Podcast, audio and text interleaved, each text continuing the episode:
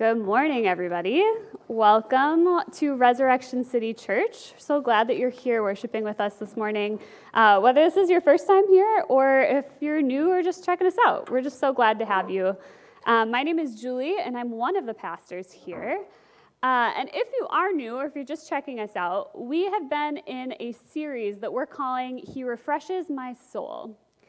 And at this kind of current moment that we're all in, kind of with the last couple of years we've had, uh, whether it's because of the pandemic or because of all of the other things going on in the world, as if a pandemic wasn't enough, uh, we've just noticed a lot of people have been feeling kind of just exhausted, right? It's been an exhausting couple of years.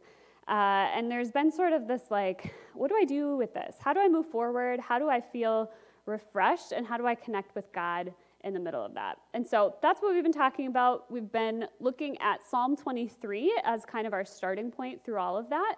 Uh, and we're going to continue to do that today. So I'm going to pray for us and we will jump in. Heavenly Father, we thank you that you are the Good Shepherd and that we can hear your voice and we can choose to follow you.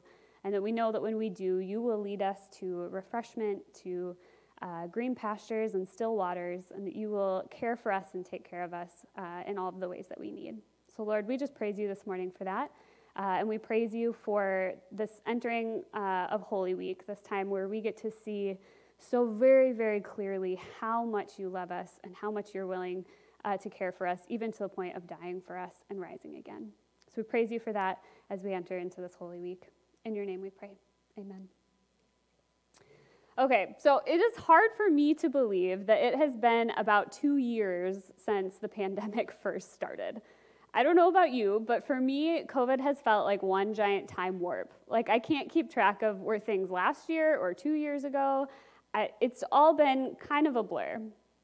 But when I do look back and I think about that first year, one of the things I remember is how many people kept saying, and I felt this a little bit myself too, how much they, you know, as much as it was challenging and scary and like difficult to deal with all the things happening, there was a simplicity to life that people really enjoyed. There were a lot fewer plans. Um, you weren't running out, you know, going to the store, going out to eat, going to all these different places. Life just sort of settled into a, a very simple way of living. And a lot of people, once we sort of started transitioning out of that and were able to go out and do more things, which is great, a lot of people have expressed, like, I'm really excited to be able to be out and about, but there is a part of me that misses that simplicity.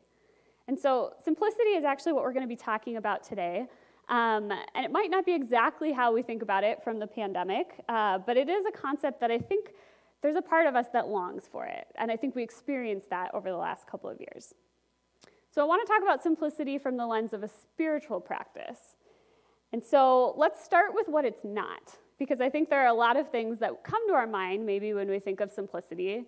I even Googled it and I was surprised, just Googled the word simplicity to see like what would come up. I was surprised at how many like brands and different things market themselves with the name simplicity. There were like everything from tractors and farming equipment, which really surprised me, to like sewing patterns. It was like all over the place. So clearly, this is something that you know must, marketing must know. This is something we're looking for. Um, but I think the things that kind of come to our mind now, at least from my experience, is the idea of like minimalism, which is actually first thought of as an art style. So if you're, uh, um, my father-in-law is an art teacher, so he would be upset if I didn't first mention that this was first an art movement. Uh, but now some people think of it sort of as like a lifestyle trend or like a, a, a way to live where you just try to live with the least amount of stuff possible. Or you might think of it as sort of like an organization strategy, right? Uh, and that's not what we're talking about. I have no problem with Marie Kondo. If she sparks joy for you, that's wonderful. Um, and if organization sparks joy for you and you want to come help me organize my closets, then I'm all for that. Um, but that's not what we're talking about when we talk about it as a spiritual practice. So, as a spiritual practice, simplicity is about focusing our priorities on God so that we can walk with the Good Shepherd, as we've been talking about in this series, and experience the wholeness that he offers.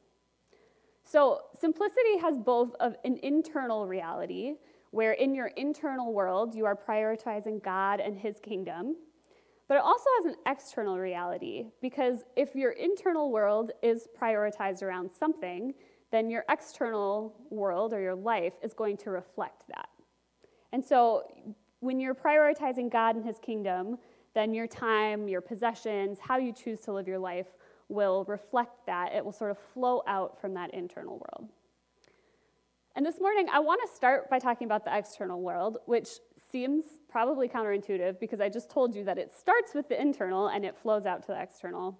But I think the external are the things that we pay more attention to and maybe might be more um, inclined to be like, hey, if that's what it could look like, maybe I'd be willing to do the work of the internal world, right? We want to hear what the result might be before we're maybe willing to kind of check in with ourselves about the internal part.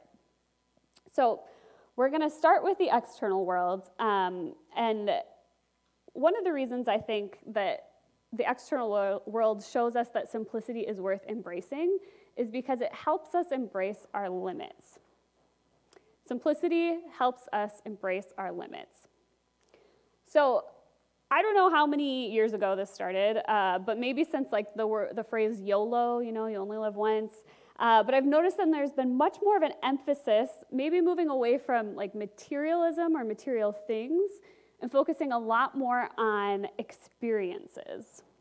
So there's like this phrase, um, you've probably heard it. I Googled it and like a million Pinterest or like Instagram graphics popped up this idea of collect moments, not things, or collect experiences or memories, not physical things. It's super popular. Uh, I think, especially among younger people, it's something that people have really embraced. Uh, and it puts a real emphasis on things like travel and going out and seeing the world and, and having all these memories there. Uh, maybe it means like eating at trendy restaurants, having the best food experiences, um, or maybe going to concerts or movies um, or other events. Things that you, you know, when you buy, you don't actually have a physical thing, but you have some kind of experience that you get to take with you. Maybe you have pictures um, that you can post on social media, but it's sort of this like collecting memories or experiences that you've had. And none of this is bad, okay? I like all of the things I just listed. I like travel and food and concerts and all of those things. But one of the challenges, I think, of this buy experiences, not things, um, or also called behavioral economics, if you want to get technical, is that it puts a lot of pressure on us to do all of the things, right? Take all the trips you can, see all the things that you can, climb all the ladders at work that you can, have the best experiences in your life now because you only have this one chance. And again, going back to thinking about how you felt when the pandemic first started, I want you to try to think, put yourself back in that space if you can. There were people, we were really disappointed at first, right, that a lot of things got canceled. Maybe a trip got canceled, or maybe there was some concert, or, or maybe even a family gathering that you were really looking forward to that got canceled. It was really disappointing. And at the same time, I think we also felt a little bit of relief. Because as we've talked about in previous sermons of this series, we've been way overscheduled and way busier than we can probably handle. And so part of it is that part of our busyness, part of our uh, maybe feeling some of relief over things getting canceled, I think is because we have all this pressure to go out and have all of these experiences. And this practice of simplicity can help us because it helps us embrace our limits. Because the truth is, we can't do all the things. because we can't be everywhere all the time. We are finite beings, we need sleep, we have limited amounts of time, and we are not omnipresent like God. We can't be everywhere at once. Joel talked about this a few weeks ago when he talked about technology, actually, and how technology gives us this um, false illusion that we can be omnipresent. We can be everywhere at once because we can talk to people from all over the world and we can, you know, watch things that are happening in other places. But ultimately, that just leaves us more distracted and less present in our current moment. And I think having all of this pressure to have all the amazing experiences in our life can make us feel this way too. And maybe that looks like, you know, you're, you're constantly trying to think about what's your next travel plans, but because of that, you're often missing things that are here at home. And maybe you don't feel as connected to your community or to your, uh, the people who are around you, your neighborhood or different things because you're always gone.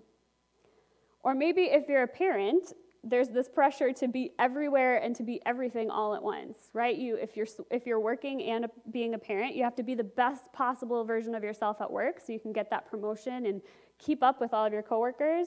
And yet, you also have to be the best parent possible, and you have to be with your kid every single waking moment that you're not at work, and also plan the best Pinterest perfect birthday parties and make the healthiest meals. And, you know, like the pressure just goes on and on.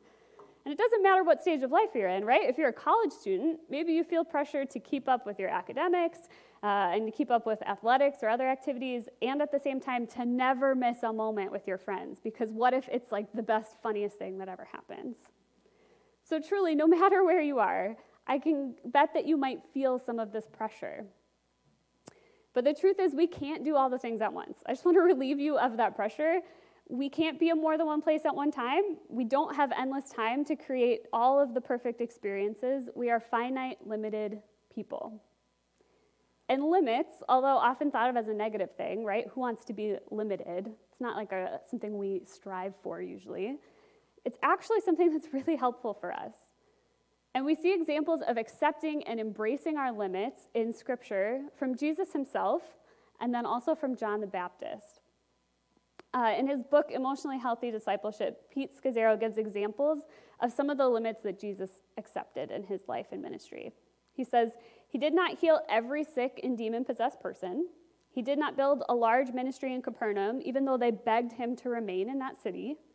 He prayed all night and chose only 12 to be closest to him, although others were uh, probably disappointed. Jesus did not go in person to meet the needs of everywhere in Europe, Africa, Asia, or the Americas. And yet, at the end of his life, he prayed, I have finished the work you have given me to do. So, Jesus, even though he is God and probably could have done more, he accepted the limits that come with being human. He slept, he took naps, right? That's a great thing to see. He did not please everybody. And he did not focus on only growing his ministry and becoming a really big deal. And yet, at the end of his life, God was pleased with him. He was able to rest in that fact that he completed the work that God had given him specifically to do, no more and no less. And that was a good thing. We see this also in John the Baptist ministry, who was, uh, came right before Jesus, was a friend of Jesus's. And John was out, he was out baptizing people, telling them that the Messiah was coming. He was really starting to gain a following, right? Like he was going viral, if you want, uh, until Jesus showed up. And so in John 3, uh, John's disciples, the people who are following him, come to him and say, Rabbi, that man who was with you on the other side of the Jordan, the one you testified about, referring to Jesus, look, he is baptizing and everyone is going to him like what the heck? What are we going to do about this guy who's stealing all of your followers and how are we going to how are we going to deal with this? And john replies a person can receive only what is given them from heaven. You yourselves can testify that i said i am not the messiah but am sent ahead of him the bride belongs to the bridegroom. The friend who attends the bridegroom waits and listens for him and is full of joy when he hears the bridegroom's voice. That joy is mine and it is now complete. He must become greater and I must become less. So, even though it was probably challenging for John to see that his ministries kind of stall out, he knew that it was better for him to follow Jesus and for the people around him to follow Jesus. He knew that it was, he was there to point to Jesus. So he accepted the limits of his humanity, of his work, of his time, and he pointed to Jesus instead of himself. He knew that what was more important was Jesus and not his own goals or experiences or things that he might look for. He knew that we all have limits and that this is a good thing. And we experience this too. With everything we say yes to, whether it's another trip or another activity, we know we're saying no to something else, right? It's kind of a cliche thing. People say it all the time when they talk about boundaries and about different things. But the honest truth is that we can't do all the things at once. So if we say yes to something, we have to say no to something else. And if we're being honest, usually the first things that get squeezed when our calendar starts to get full is the things we've been talking about of walking with the Good Shepherd our time with God, or our time with God's people, or our time serving in God's kingdom and sharing the good news of Jesus. So, practicing simplicity can help us embrace our limits because it helps us focus uh, our time on what matters most and it helps us surrender the rest to God. Okay, so talking about this idea of, right, everybody wants to experience things and not, or experience experiences, collect experiences, um, and not things. But we couldn't really talk about simplicity if we didn't address materialism and the desire for actual things as well. So I want to talk about that with our second point. Uh, and the second reason I think simplicity is worth practicing is because it helps us embrace contentment. It helps us embrace contentment. So, like I said, there's still pressure for us to have material things, even though we might say, like, oh no, I'm not about that. Because we still live in this world, uh, and that's essentially what all marketing is based on, right? Is trying to convince you to buy something, uh, a product that they're selling. And I know some of you work in marketing, and I want to say it's not inherently bad. I don't think marketing is a bad thing, but it's something that we do in the same way that technology isn't inherently bad, as we talked about a few weeks ago. Uh, it's something we need to be wise about. It's something we need to consider and, and be aware of as we live in this world and try to walk with the Good Shepherd.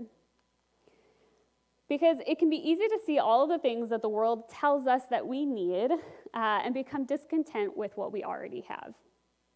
Even if you somehow manage to avoid ads, say you're not on social media um, or on the internet ever, I don't know, I mean, somehow if you manage to avoid it, this can easily happen just by being around other people, right? I'm sure you've experienced times where you've been around someone and maybe they're talking about all these great trips that they're going on or that they're planning, and then you leave and you're like, I gotta plan a trip, right? Like, I gotta go somewhere.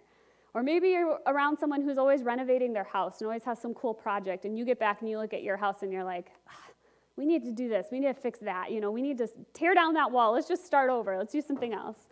Whatever it is, maybe you're around people who have super trendy clothes or a new car, whatever it is, it's easy for us to suddenly feel like, I want that too, or uh, maybe I need that too. And if you experience that, you're definitely not alone. I have experienced that. Uh, and envy and jealousy have been around forever, right? Goes all the way back to the Ten Commandments. One of the commandments, uh, this is the message version of Exodus 2017, says, No lusting after your neighbor's house, or wife, or servant, or maid, or ox, or donkey. Don't set your heart on anything that is your neighbor's. So don't wish for your neighbor's house, or their spouse, or their job, or their car, whatever it is still super applicable to us today. And you might think, I'm not jealous, right? Jealous seems like a really strong word. That's not really something I experience. But I think envy is sneaky. It can be really subtle. It can often just feel maybe like discontentment, right? Like, you know, you, you leave a conversation with someone and you're like, why do I feel just kind of off or just discontent with my life? Or maybe it shows up as annoyance, right? You're just really annoyed that your friend keeps talking about that thing. And, and really, it's because you might have some feeling of envy at the bottom of it. And as I was thinking about this, I was thinking about how jealousy is often referred to as the green eyed monster. Have you heard that phrase before? And while I was preparing the sermon, I went down a little bit of a rabbit hole trying to look up like where does that come from or like why is that why is that what we call it? Um, partly because I was curious, uh, and I'm prone to looking up things like that, uh, and partly because it's really easy to procrastinate when you're trying to write a sermon. Uh, and so it actually comes from Shakespeare, and you guys know that I love Shakespeare as an English major in college. Uh, and one of the reasons I love Shakespeare so much is because if you can cut through all of the language that feels very antiquated to us now, the themes that the plays pick up on and kind of highlight are really relatable through all time periods. They're universal struggles that we all feel. And the idea of this green eyed monster comes from the play Othello. Has anybody else read Othello before or seen it? Um, I had to read it in school. But it's, I'll give you a spoiler, it's not a happy ending. It's a tragedy. It's one of those ones where pretty much everyone dies in the end. Uh, but the story goes a little bit like this there's this guy, Othello, and he's like a general in the army or something like that. And he promotes a guy in his, I don't know the language for armies, he promotes one of the guys who works for him. And one of the other guys, who's named Iago, which I'm pretty sure is where Aladdin got that name from, um, You'll see why in just a second. But this other guy, Iago, gets really jealous that Othello promoted someone else and not him. He thought he deserved it, and he didn't get it. So he schemes up this plan. He's like, How can I take them both down? Because I'm just so mad. So he comes up with the plan to try to convince Othello that this other guy uh, is cheating with Othello's wife. So the way he does it is he gets in Othello's head he kind of comes up to him and starts talking in his ear and is like, hmm, have you noticed how much your wife likes to spend time with that guy? Or, hey, have you noticed how much she brings him up in conversation? That's weird. Just subtly, over time, starts planting all of these seeds in his head. Sort of like that. I like this picture because it's like a snake, right? Slithering up inside your brain, whispering all these things to you. And what Othello doesn't realize, and that you as an audience member see, is that Iago is like orchestrating this whole thing. He keeps creating opportunities for Othello's wife and this other guy to be close together and then highlights them to Othello. But that's how jealousy works, right? It crawls into the back of your mind and it stays there, giving you subtle suggestions that maybe you deserve what that other person has, or maybe your life won't be complete until you have this thing. Can't you see how happy that person is? Don't you want that? Don't you need it? And here's the kicker in Othello and in real life none of those things are true. Othello's wife isn't really cheating on him, he's being manipulated to think that. And when we believe the lies that we are entitled to the things that other people have, or if we believe the lie that if I could just have blank, then my life would be easier, or I would be happier, or if things would be better. When we believe these things, we're being manipulated. That voice in our ear that's telling us those things, it's a liar. And you want to know how I know that? Because Psalm 23 tells us. Right away in the very first verse, the Lord is my shepherd, I lack nothing. Nothing. Not just I'm satisfied or I have what I need to get by. I lack nothing. And I'll be honest with you, as much as I believe this to be true, I wouldn't be telling it to you up here if I didn't believe it. This is a daily battle for me in my life. Because I can think of a lot of things that I would say I lack, right? I, I've mentioned before I struggle with chronic illness. My body literally lacks the ability to make collagen in the correct way, right? That's what the genetic part of my disease comes from. There are plenty of other things that I feel like I lack too, right? Like Joel and I's family, some of you know we are in the process of um, being foster parents, and this isn't exactly how I pictured that our life would look like at this point in, our, in time. There are a lot of things that I could say, I feel like I lack this on a daily basis. And I'm guessing that you do too. I've talked with many of you. I know that there are things that feel, whether they're small things like man, it just feels like my house isn't the way I want it, or or they're big things, right? I feel like I don't have community, I don't have friendship, or I don't, you know, have any of these things that I really feel like I need or I lack in my life. And I know that some of these things might be more trivial than others, but they're real things that we experience and that we have to think about in our heads every single day. And it's okay to desire these things, right? It's not bad to want different things in our life. But these things are not going to be things that ultimately lead to contentment, no matter how small they are or how big they are. These are not things that will ultimately satisfy us. I can guarantee you that if you got everything that you feel like you lack, if you sat down and made a list, here are all the things I feel like I lack in my life, and you got them all tomorrow, you would not feel satisfied. There would be other things that would be like, huh, now that I have this, I think I could also really use this. Or now that this is the case, maybe I also need to add this into my life. And I'm encouraged and I'm challenged by the words of the Apostle Paul because he knew this too. In Philippians 4 11 through 13, he says, I have learned to be content with whatever the circumstances. I know what it is to be in need, and I know what it is to have plenty. I have learned the secret of being content in any and every situation, whether well fed or hungry, whether living in plenty or in want. I can do all this through him who gives me strength. And you guys, Paul wrote this letter while he was in prison. so you want to talk about living in a life where you feel like you're lacking something or things that you don't have that you might need. Paul knew that very well. He experienced persecution. He has a whole list. I mean, you can read in his other letters. He details here are all the things that have happened to me that have been really hard and super challenging in my life. But because he is focused on the one who gives him strength, he's focused on Jesus, his mission, his priorities, his internal world is focused on, on Jesus and what he's done for him. He can say that he lacks nothing, that he knows the secret to being content in every situation that he might find himself in.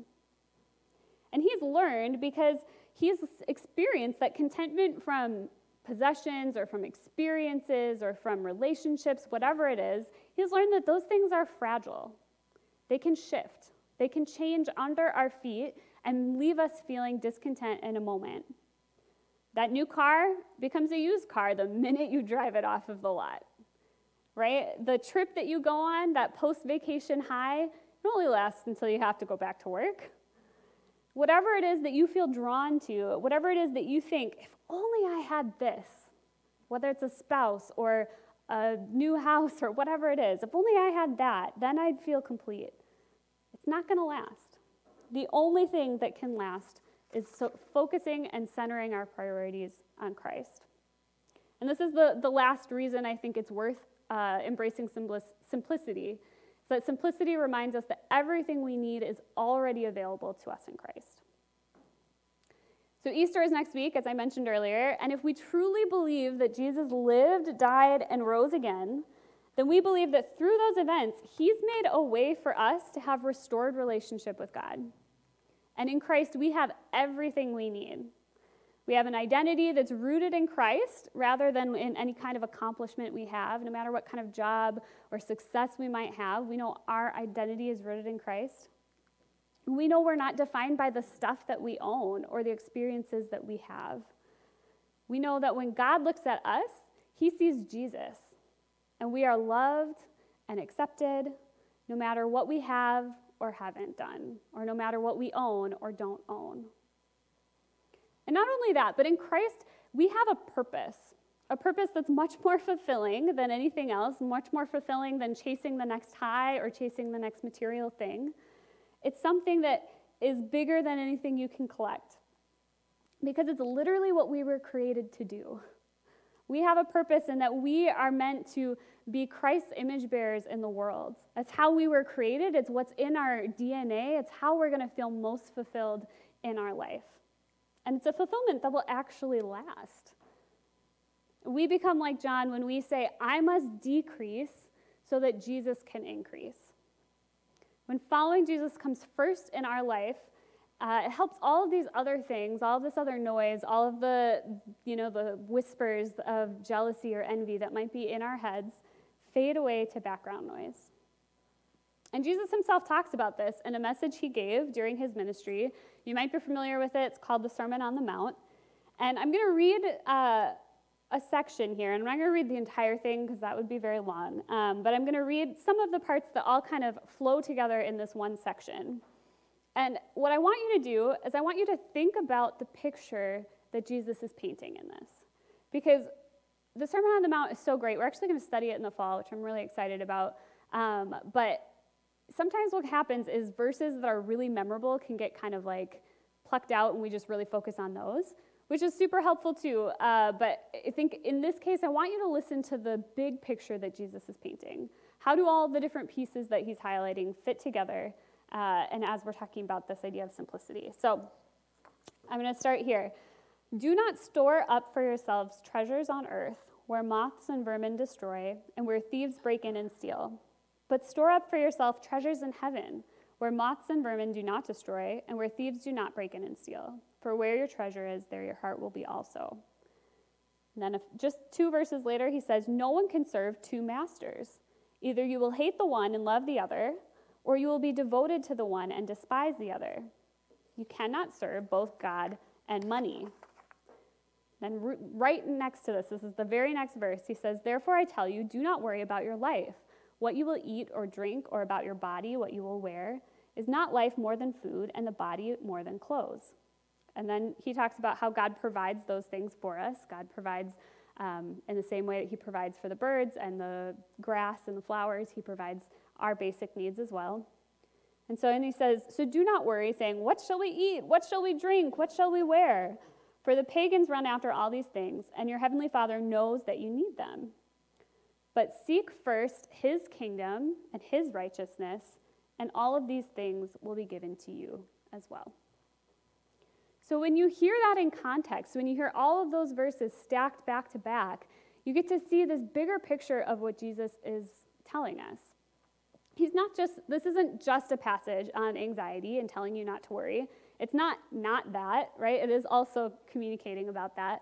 But when you look at it in context, he's talking about priorities. He's talking about where we set our heart and where we set our mind, and therefore then how we live our lives. He says, Seek first his kingdom and his righteousness, and all these things will be given to you as well. And again, as I said, I didn't read the part where God talks about meeting our physical needs because those are important, and I don't want to de emphasize that. But I also want to say that God's not, Jesus isn't saying in this passage that if you just seek his kingdom, then all the things you ever wanted will be given to you, right? This is not that whole, like, what's my list of things I feel like I lack? Okay, if I just set my priorities right, then God will give me all the things I want. That's not what he's saying.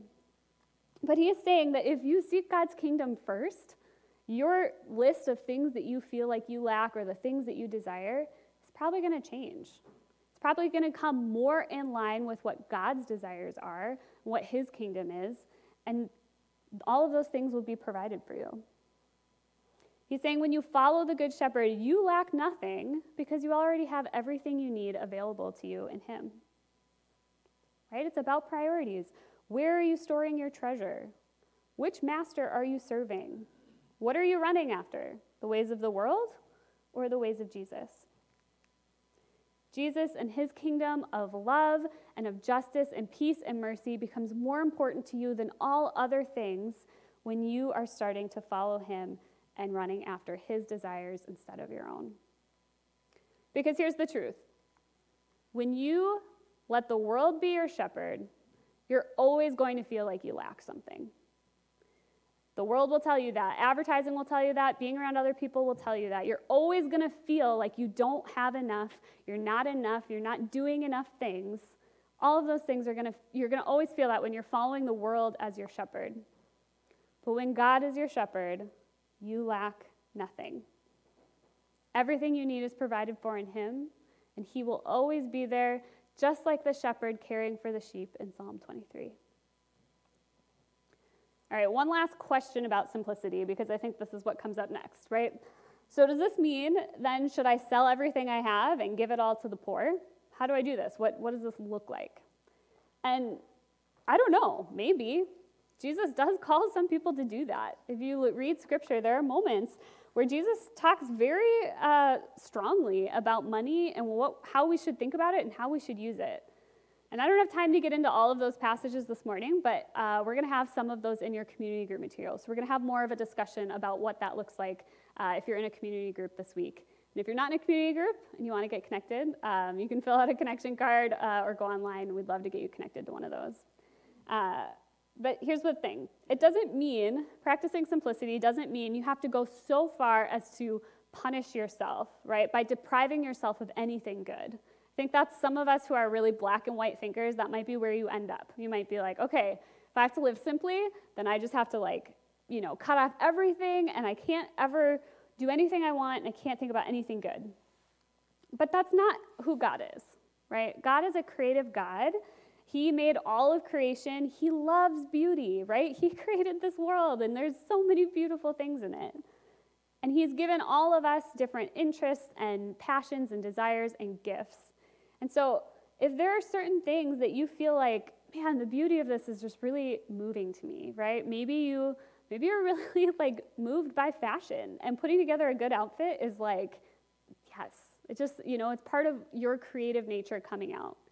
Or maybe it's uh, you know renovating houses right? Maybe you have a vision for that and you're really good at it. And so being able to do those things is a way that you are able to express the creative gifts that god has given you and to create beauty in the world that's good i want you to keep doing those things but at the same time there should be limits right? I talked before about simplicity helping us embrace our limits. So maybe before you jump into something like that, or before you make another purchase, or plan another trip, or um, you know, do whatever it is that you're drawn to doing, ask yourself, why am I doing this? What are my priorities right now? Is there some element of me trying to keep up with people around me um, or to you know, show off this exciting thing to other people? Is there some element of envy driving this, of discontentment? Do you feel like, oh, if I could just get this thing, once I get this thing, then I'll, then I'll feel better? Because I can't guarantee you, you won't. It won't fix whatever it is that you're trying to, trying to fix inside of you. And this is a tough topic because I think, again, like I said, people would like for me to just tell you this is exactly what it looks like for you to live uh, and practice simplicity. And I honestly just don't feel comfortable doing that because I think, again, God has made each one of us different. He's put us in different contexts. And so I'm not, I'm not comfortable saying this is exactly what it looks like for every single person at all times. But I do think that everyone is called to seek the kingdom of God first. So asking yourself, what does it look like for me to practice that in my life? Maybe it means doing an audit of your schedule, right? Looking at where you spend your time and you know, looking at what is my calendar telling me is my biggest priority? And is that the priority that I want it to show? Is that really what I want my internal priorities to be? Or maybe it looks like looking at your budget and doing an audit of your finances. And maybe it means making a change to that so you can be reminded that you already have everything you need in Jesus and that you can help serve in God's kingdom by using your resources to further his mission. Or maybe it just means taking some time to employ some of these other practices we've been talking about in this series as you pray about what it looks like for you. Right? Spend some time in silence. Memorize that first verse of Psalm 23, right? That's super easy to memorize. The Lord is my shepherd, I lack nothing. I've found it to be super helpful when I'm wrestling with feeling discontent about something to just repeat that to myself over and over until it sort of starts to sink in and is something that I can truly believe with all of my being.